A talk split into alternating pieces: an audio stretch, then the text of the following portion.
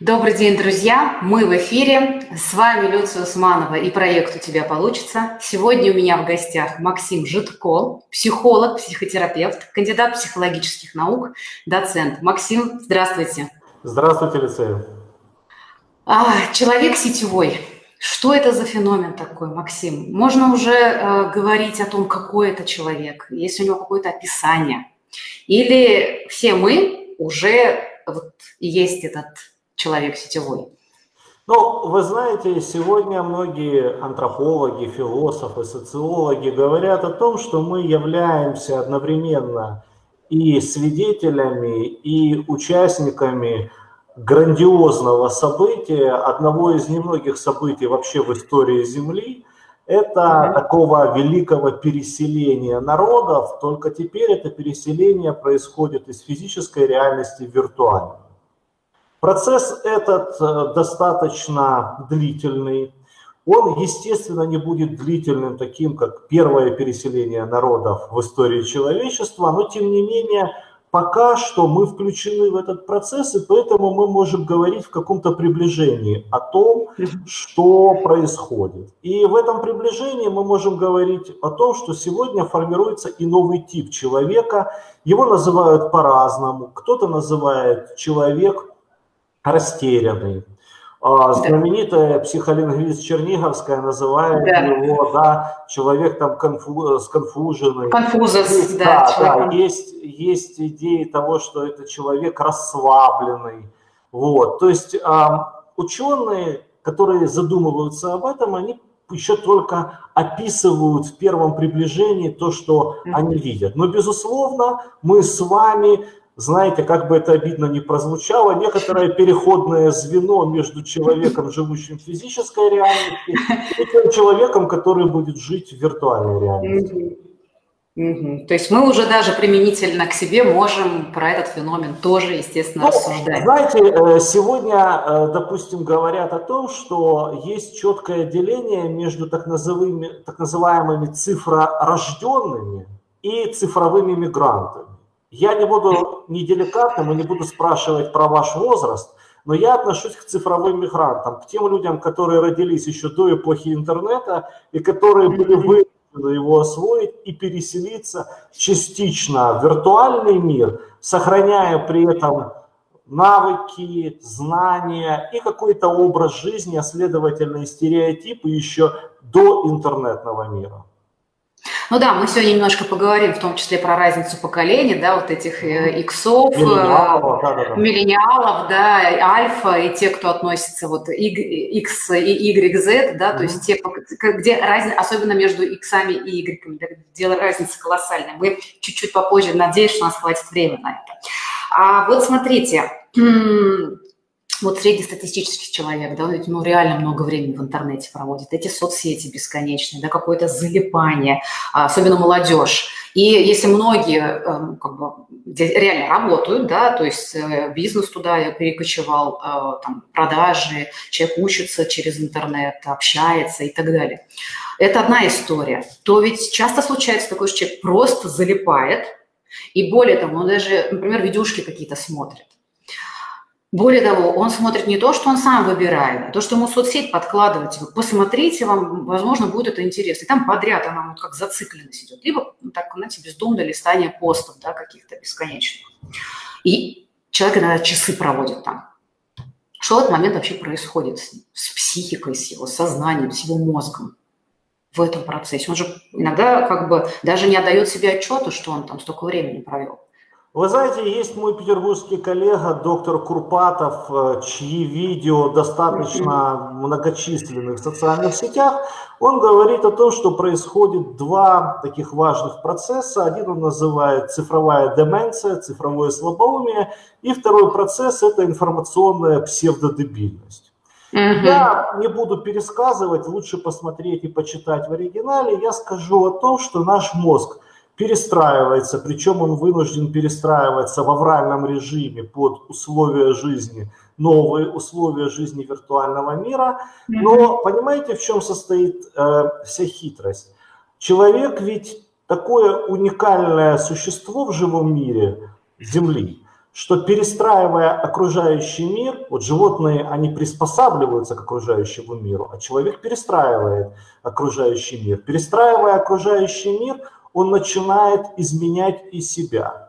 Создавая алгоритмы искусственного интеллекта, человек по сути формирует и новую культурную, знаковую, символическую среду, в которой живет, и формирует он, исходя из того комфорта, который ему сейчас нужен. Поэтому я среди своих коллег в полушутку, а в полусерьез говорю о том, что пока психотерапевты, психологи продолжают разбираться, что такое бессознательное, существует ли оно вообще, как оно устроено, какие у него механизмы, а, например, э, очень развитая отрасль Big Data, да, массива да, да, да. данных, она уже давным-давно бессознательно использует. И сегодня алгоритмы искусственного интеллекта, те алгоритмы, с которыми мы сталкиваемся с вами в социальных сетях, они знают о вас больше, чем я в этом уверен и готов ответить за свои слова, чем ваш психотерапевт. Потому что психотерапевту достаточно, достаточно длительное время необходимо для того, чтобы разобраться в хитросплетениях вашего бессознательного. А искусственный интеллект достаточно быстро анализирует те цифровые следы, которые вы начали оставлять, войдя в интернет. И поэтому, поскольку возможности анализа у него намного больше, массив, больше материала для анализа, он знает сегодня о ваших вкусах, в том числе о тех, о которых даже вы не догадываетесь, намного больше. А следовательно, он формирует вокруг вас определенный информационный пузырь. Вот как мы стараемся купить себе более комфортную машину, обзавестись более комфортным жильем, выбрать в жизни спутником человека, с которым будет максимально хорошо и приятно, точно так же этот информационный пузырь отфильтровывает и дает нам информацию, которая нам будет психологически комфортна. И исходит он из наших бессознательных алгоритмов, а не из того, что мы декларируем. То есть мы можем много раз декларировать о том, что мы социально ответственные граждане с активной позицией и так далее.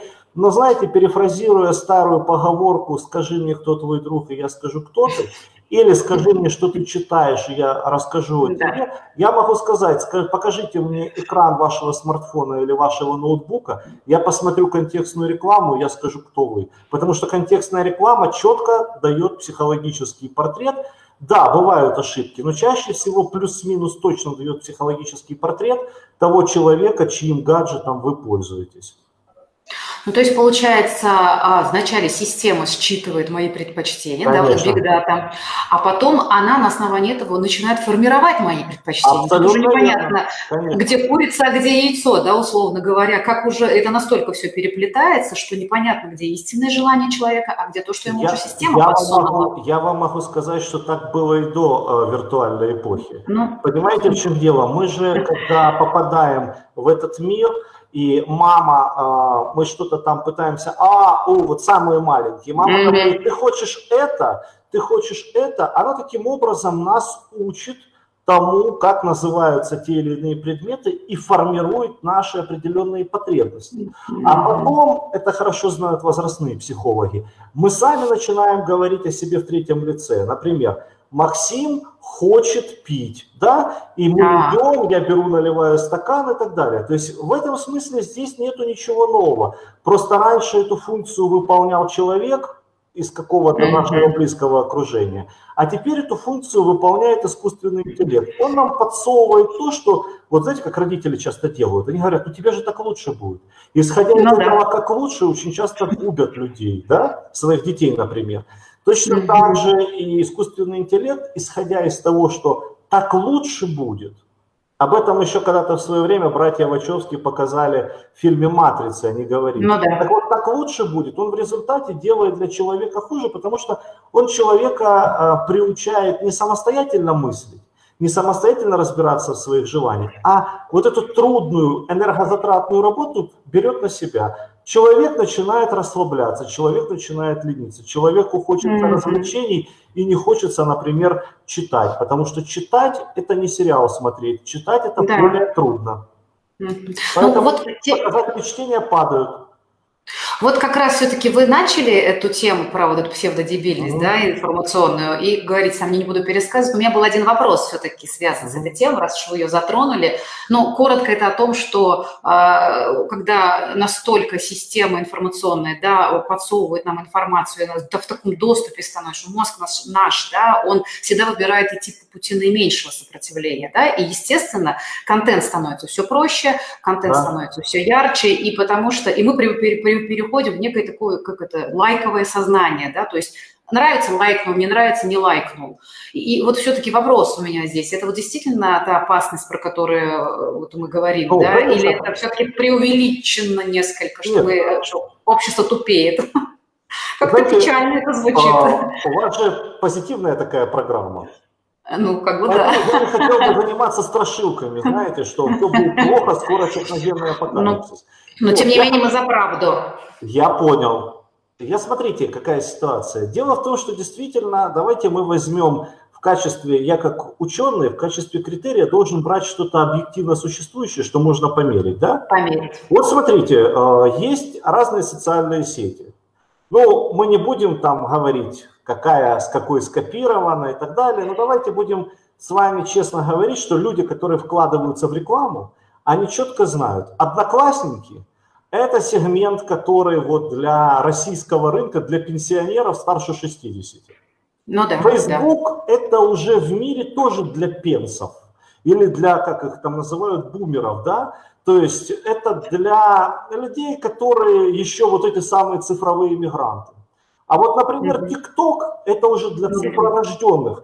Но там, вы знаете, да, очень небольшая продолжительность. Коротенькая. Что-то, там вообще не надо ничего смыслового. Там надо, чтобы было ярко, да, для того, чтобы чуть-чуть нам дать выброса внутренних наркотиков. Я не буду там сейчас щеголять этими словами, дофамина и так далее. Просто выброс наших внутренних наркотиков, чтобы мы слегонца кайфанули, и все.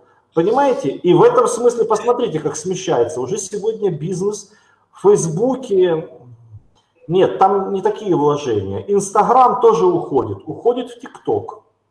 Я уверен, что следующая социальная сеть, которая будет трендовой, она будет еще более примитивной по своему концепту. Куда уж примитивнее. И в этом смысле, ну да, мы наблюдаем вот все то, о чем говорит Андрей Вадимович, mm. по-моему, или Владимир. Владимирович. Мы можем, mm-hmm. мы можем наблюдать, что называется, просто воочию. Mm-hmm. Mm-hmm. Ну ок. А, вот еще мнение, да, вот социальные сети, вот особенно Инстаграм, да, который транслирует красивую картинку, он все-таки вызывает у человека чувство, внутреннее чувство тревожности, неудовлетворения, страхов а, и, как бы, знаете, синдром отложенной жизни. Что я имею в виду? А, как правило, в Инстаграме транслируются те картинки жизни человека, где он а, хорошо выглядит, где у него все получается, он успешен, и, в общем, какая-то такая часть его жизни, ну, все-таки несколько заретушировано, да, будем говорить так корректно. А такие моменты уязвимости человеческой, они, как правило, не транслируются, потому что это как бы, ну, это же некрасиво.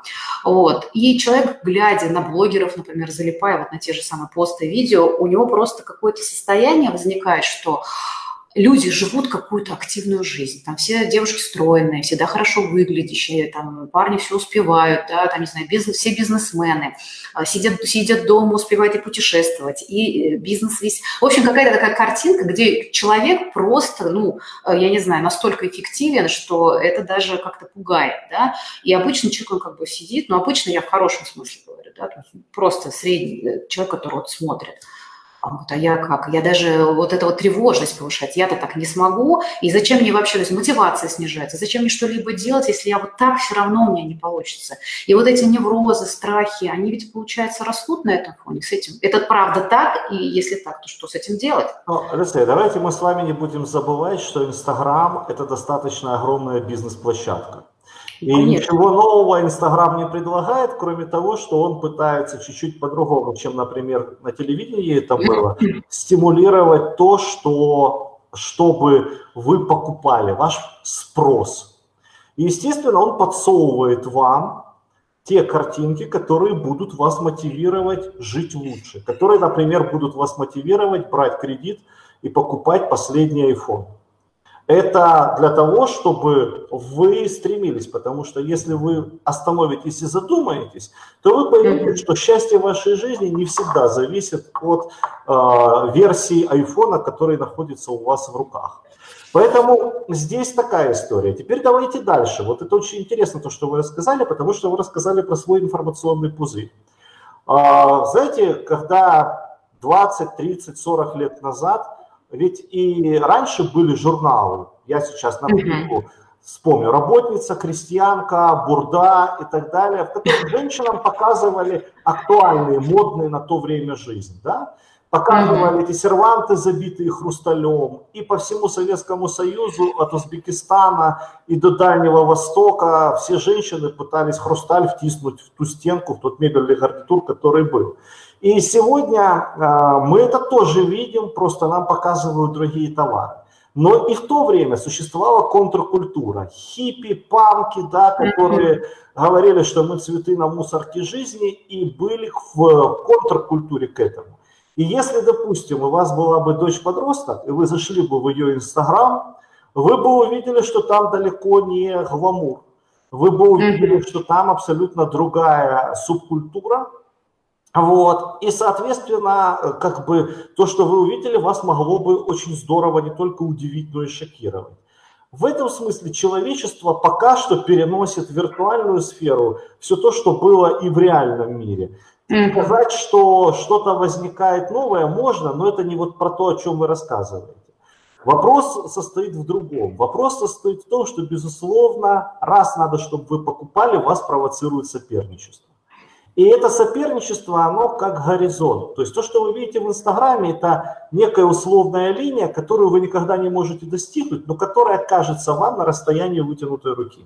Да, и потому что, что типа реальная жизнь показывает, что человек живет обычно, и вот в этом я имею в виду, то есть соцсеть, она все-таки более обнажает это все. Человек смотрит, что это не просто журнал, и там какая-то звезда живет такую жизнь, а вот он как бы такой же, как я, и вот у него так а получается. Мы вами, но мы же с вами знаем прекрасно, что за снимками в Инстаграме стоит работа иногда целых команд, да, которые это продают, потому что это бизнес. Если у вас много подписчиков, то вы это можете монетизировать. Сегодня можно стать миллионером, просто придумав какую-то фишку, правда? И это, кстати, поскольку передача все-таки позитивная, я хочу сказать, что это очень классный момент, потому что раньше, допустим, если вы живете где-то в удаленном уголке, на периферии, в провинции, как раньше говорили, то вам очень трудно а, попасть на верхушку социальной пирамиды, потому что социальные лифты находились в столицах, находились где-то, куда еще надо было пробиться.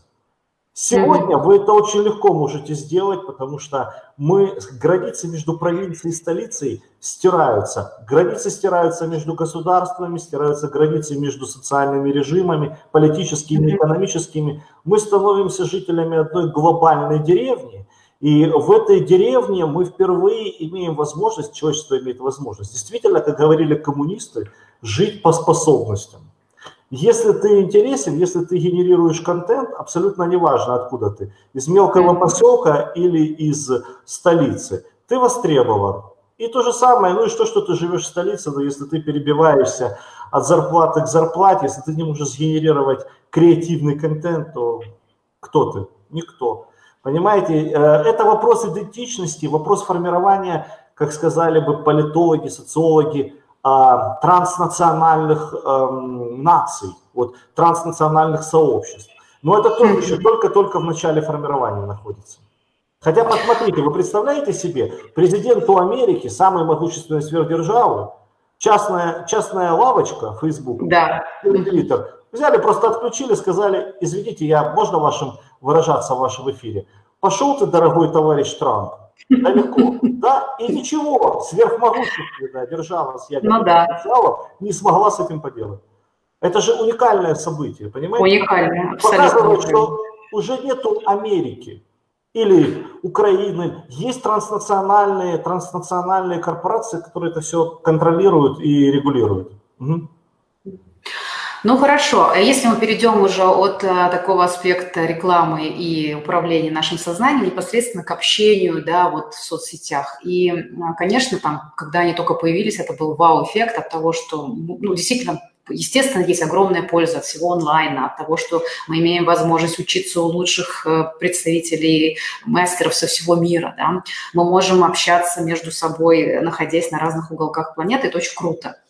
И в то же время здесь, наверное, есть некое такое вот э, иллюзия, что ли, того, что френды в соцсетях – это как бы э, есть ощущение, что у меня очень много друзей, да, например, э, и там их там по 5 тысяч бывает, да, то есть мы же на Facebook подписаны, 5 тысяч друзей, дальше подписчики идут. И в то же время э, вот у нас как бы получается такая замена, что ли, или суррогат. И человек иногда, он как бы в разных там сообществах состоя, в группах, да, он как бы кликая мышкой, он может переключаться с одной роли на другую. Да, и вот такое вот, ну, как бы тоже бытует мнение, что это способствует одновременно, да, позитивное есть момент, но есть и то, что называется раздробленность личности, да, потому что она очень быстро происходит. А действительно ли это так, и как, бы, как вот при этом человеку остаться целостным, да, если мы все-таки говорим про здоровую психику, для того, чтобы у человека все получалось, нужно иметь эту здоровую психику. Вы знаете, ну, я бы разделил вопрос про личность и про здоровую психику, потому что а, здоровье психики и личность – это чуть-чуть разные вещи. Они пересекаются, но разные. По поводу личности, понимаете, это иллюзия о том, что мы обладаем какой-то стабильной личностью. Есть психофизиологические показатели нашей психики, mm-hmm. которые, в принципе, нам даются от рождения, их где-то можно перестроить, но в большинстве своем они остаются с нами до самой смерти. Есть то, что воспитывает в нас общество, и постепенно, если меняется общество, ценности и смыслы наши тоже могут меняться. Есть те качества, которые мы вырабатываем волевым усилием, мы называем это привычкой. Иногда осознанно, иногда неосознанно. Но в принципе, давайте говорить честно, что Максим или Люция 20 лет назад и сегодня это разные люди. И а, психофизиологически мы плюс-минус остались теми же, а вот с точки зрения личности это, скорее всего, две разные личности. А, поэтому то, что мы благодаря социальным сетям можем меняться – это не так плохо. Мы можем попробовать себя в разных ролях, и ролевой репертуар среднестатистического человека благодаря социальным сетям он изменился. Это положительный эффект. Вопрос состоит в том, что, понимаете, вот помните, как в советское время, извините, если я опять намекаю на возраст, в советское время говорили о том, что вот вы типа хотите что, 100 сортов колбасы, вот так вы заходите в советский магазин, там всего два сорта колбасы. У вас нет, в принципе, выбора. Вы имеете да. время для того, чтобы заниматься духовными поисками. А когда у вас 100 сортов колбасы, вы пока выберете, вы эту жизнь сожрете. Да? Так вот, человек в социальных сетях, он приходит, и перед ним возникает вопрос, а какой я? Да, да. И вот это вот время, он, он экспериментирует со 100 сортами собственной личности – и в этом смысле он может потеряться, его идентичность может очень сильно размыться, и человек не будет знать на самом деле, какой он. Это, да, то что, то, что может быть, то, что может произойти с человеком, который много времени проводит в социальных сетях, и тут даже не в количестве времени, а в том, насколько удельный вес жизни в социальных сетях, mm-hmm. у него по сравнению с удельным весом всех остальных аспектов жизни в реальности. Понимаете, если социальные сети начинают подменять реальность, если мы прокачиваем своего героя в компьютерной игре, но при этом сами да. поднимаемся с кресла, то через некоторое время мы просто теряем связь с реальностью. А вот здесь вот ответ на ваш вопрос про психическое здоровье. Знаете, критерии психического здоровья в психиатрии очень простые, их четыре. Это ориентация во времени, в собственной личности, в пространстве и в окружающих людях. Если mm-hmm. человек начинает терять эту ориентацию, вот здесь мы говорим о уже психическом заболевании. А люди mm-hmm. очень часто теряют ориентацию между собой в сети и собой в реальной жизни, да, и в том числе между а, они теряют критичность к своим друзьям. Им кажется, что если у них 10, 20, миллион подписчиков в социальных сетях, то они очень популярны. Но вопрос состоит в том, кто из этих подписчиков придет на помощь тогда, когда, например, ты проколол колесо и просишь этих подписчиков приехать и помочь тебе поменять, допустим, да, колесо на машине. Ну и как тогда оставаться на связи с реальностью человеку, который вот, ну, прям действительно много времени ну, как бы проводит э, там в сферу своей деятельности, в сферу своей, я не знаю, там, пристрастий к соцсетям, да, вот как, где здесь та зацепочка, да, э, что... Вы знаете, на Украине говорят, что за НАТО, то не здраво. То есть э, в любом случае перекос какой-то сферы, если мы много времени проводим на работе, то нам надо выравнивать баланс. Ну, да. Если мы много времени проводим в социальных сетях, нам надо выравнивать баланс. Здесь вопрос того, насколько сбалансированы разные стороны личности человека. Mm-hmm. Понимаете? Mm-hmm. И в этом смысле... Так, вы пропали.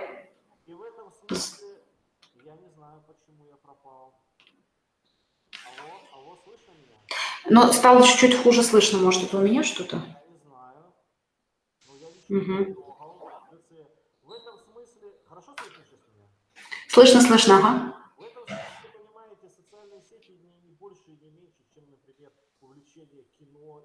Волем. Угу. Что за НАТО, то на здраво. Ну, понятно. Ну, то есть здесь такой же критерий, да, то есть человек а, должен сам включать свою собственную осознанность, да, и понимать, где уже он перешагнул за грань. Не только осознанность, но еще и дисциплину. Потому Дисциплина. что mm-hmm. это как наркотик. И вот. э, если мы говорим о э, социальных сетях, то понимаете, в чем дело? Это очень дешевый и легкий, быстрый способ получения этого внутреннего наркотика дофамина. И, конечно, если развивается зависимость, если у человека в жизни, кроме социальных сетей, больше ничего нету, ему как наркоману очень трудно спрыгнуть, и у него развивается ну, такой психологический аналог ломки, когда он прекращает mm-hmm. в социальных сетях. Вот это как раз был один из вопросов моих, где удовольствие от соцсетей переходит в зависимость уже, да? Тогда, а, вы знаете, когда... а вы знаете, критерий очень простой. Там, где вы уже больше не контролируете себя, там, где вы не можете отказаться, когда у вас лишается, вы лишаетесь выбора, у вас э, отсутствует выбор, вы не можете уже не делать чего-то. Хорошо, вопрос, да, а что дальше? Вот сейчас у нас социальные сети, да, и раньше это было просто общение, сейчас мы говорим о том, что вся реальность уже как-то туда переходит.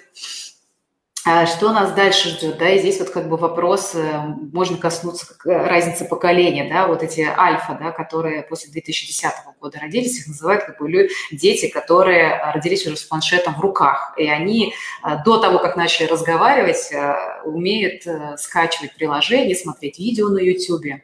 Мы с вами там все-таки другому поколению принадлежим, как сказать, переходному, да, а вот эти X, Z, миллениалы и Y, как вот между нам между собой вообще научиться общаться, потому что разница колоссальная. И что вообще, какие прогнозы вообще на, на, на будущее? Ну, вы знаете, я хочу сказать что я немножко скептично отношусь к этой теории поколений. Ага. То есть, безусловно, разница между поколениями существует, и для социологов это никогда не было секретом.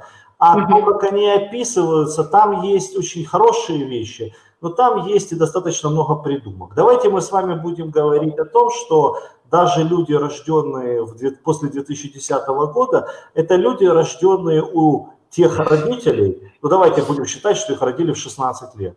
То есть это еще 94 -го года рождения родителей, это родители, которые на заре возникновения интернета, да, были. И в каком-то смысле, я не знаю, как это в США, в Европе, но, допустим, в Украине в каком-то смысле это еще все-таки, на мой взгляд, дети, которые застанут в процессе своей социализации ценности а, цифровых мигрантов, то есть поколений, которые живут до этого.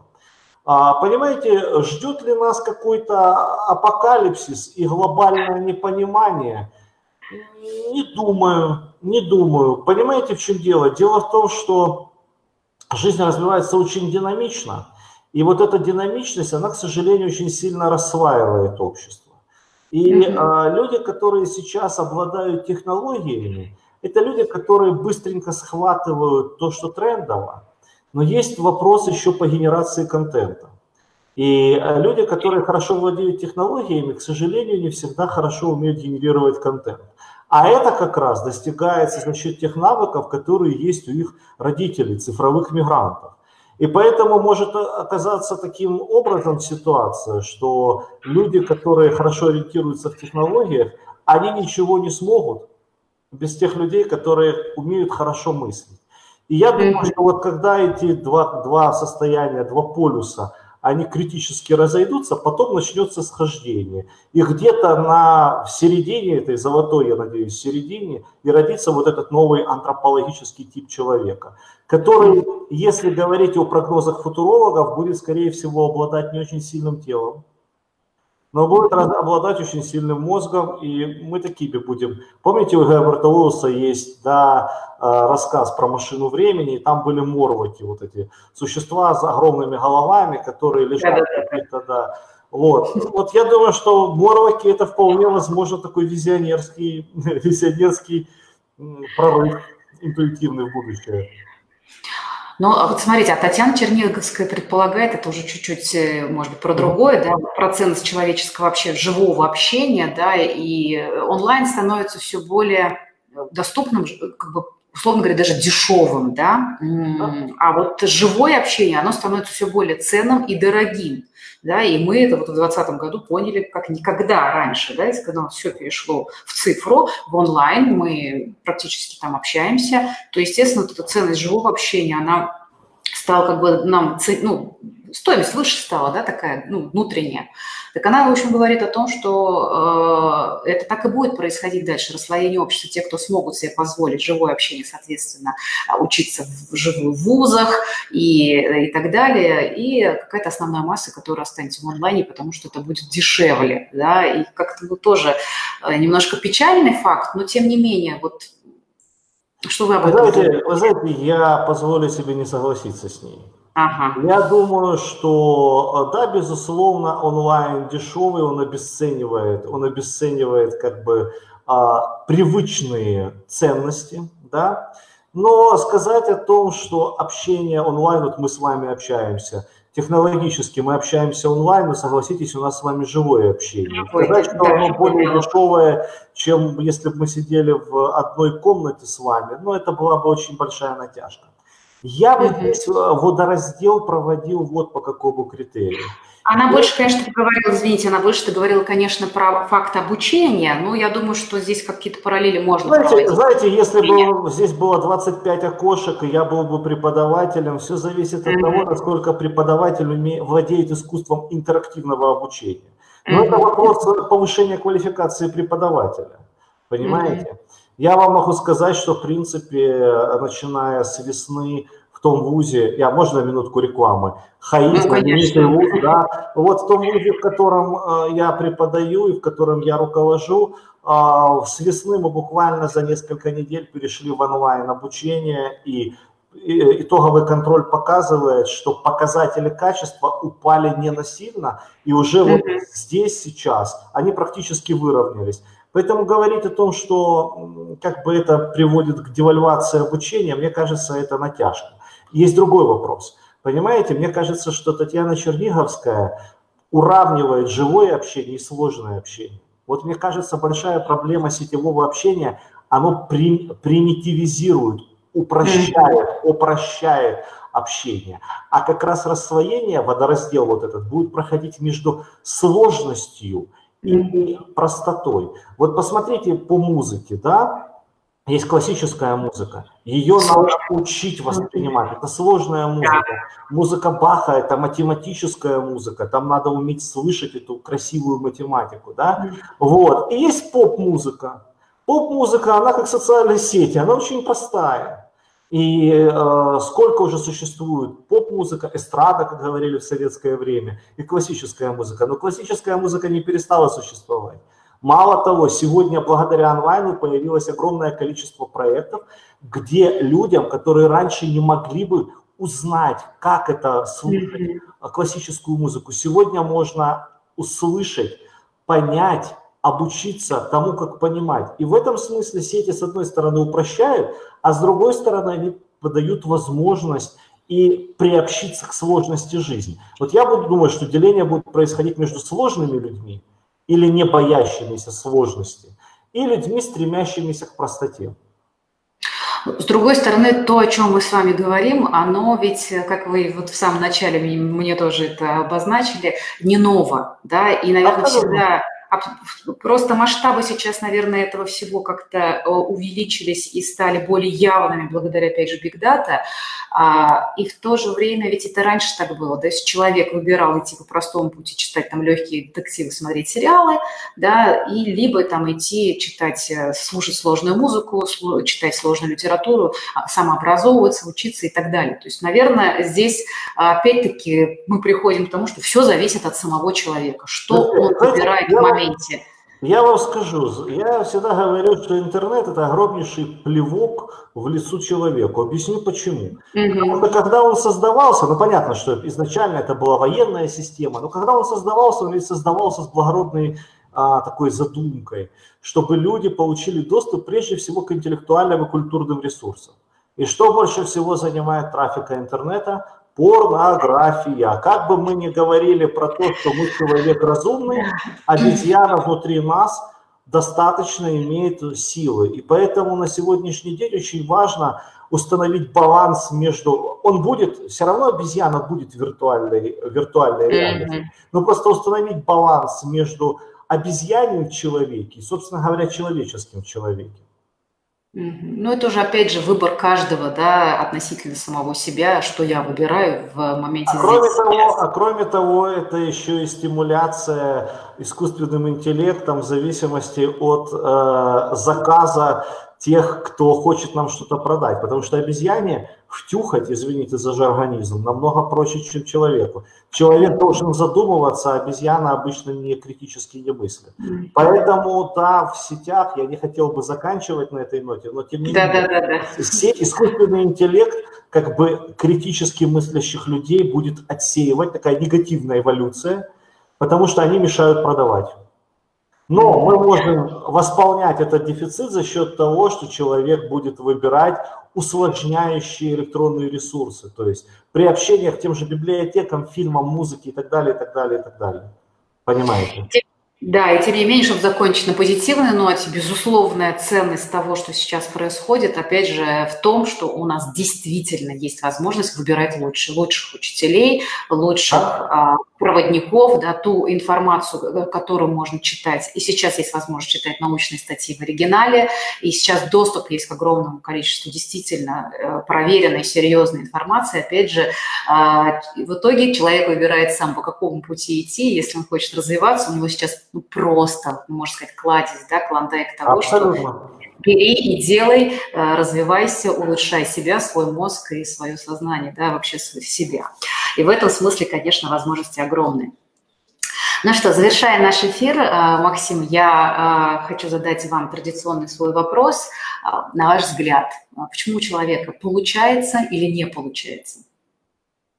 Вы знаете, я здесь сторонник э, традиционной формулы. 99% это чугунная задница, 99% это усилия человека и 1% это э, везение, то есть попадание в нужное время и в нужное место. Угу. Ну, без делания, ну, я с вами согласна. То есть не будешь делать, не получишь результат, да, в любом случае. Сколько бы мы внутренне не развивались, да, с работой там со собой, собой, это все очень всегда важно и полезно, пока мы не начнем делать если позволите, Лицей, я вам скажу, что я говорю своим клиентам в психотерапии. Давайте. Я говорю, во время секса, когда мужчина эякулирует, выделяется 250 миллионов сперматозоидов. Население Харькова и Харьковской области 2,5 миллиона, соответственно, это 100 Харькова выделяется. Да? И я говорю, представляете, если вы родились и живете уже и сидите в моем кабинете, это значит, вы выиграли в конкурсе, конкурсе на замещение вакантной должности, где требование было, конкурсом составлял, 1 к 250 миллионов. Если да. вы выиграли там, то уже все остальное в вашей жизни это на самом деле мелочи, с которыми вы можете справиться. Это с точки зрения биологии абсолютная правда, и это такой ресурс, который вдохновляет меня и иногда вдохновляет тех людей, которые ко мне обращаются. Ну, действительно, очень вдохновленно. И на этой такой вот высокой ноте давайте заканчивать наш эфир. Благодарю вас за ну, очень интересную беседу. Конечно, Тогда форматом невозможно охватить все то, что в ней, но тем не менее мы с вами поговорили действительно много. Спасибо, очень интересно. Приглашайте еще. Да, обязательно увидимся. Друзья, всем хорошего дня, до новых встреч, прощаемся, до свидания. До свидания всем.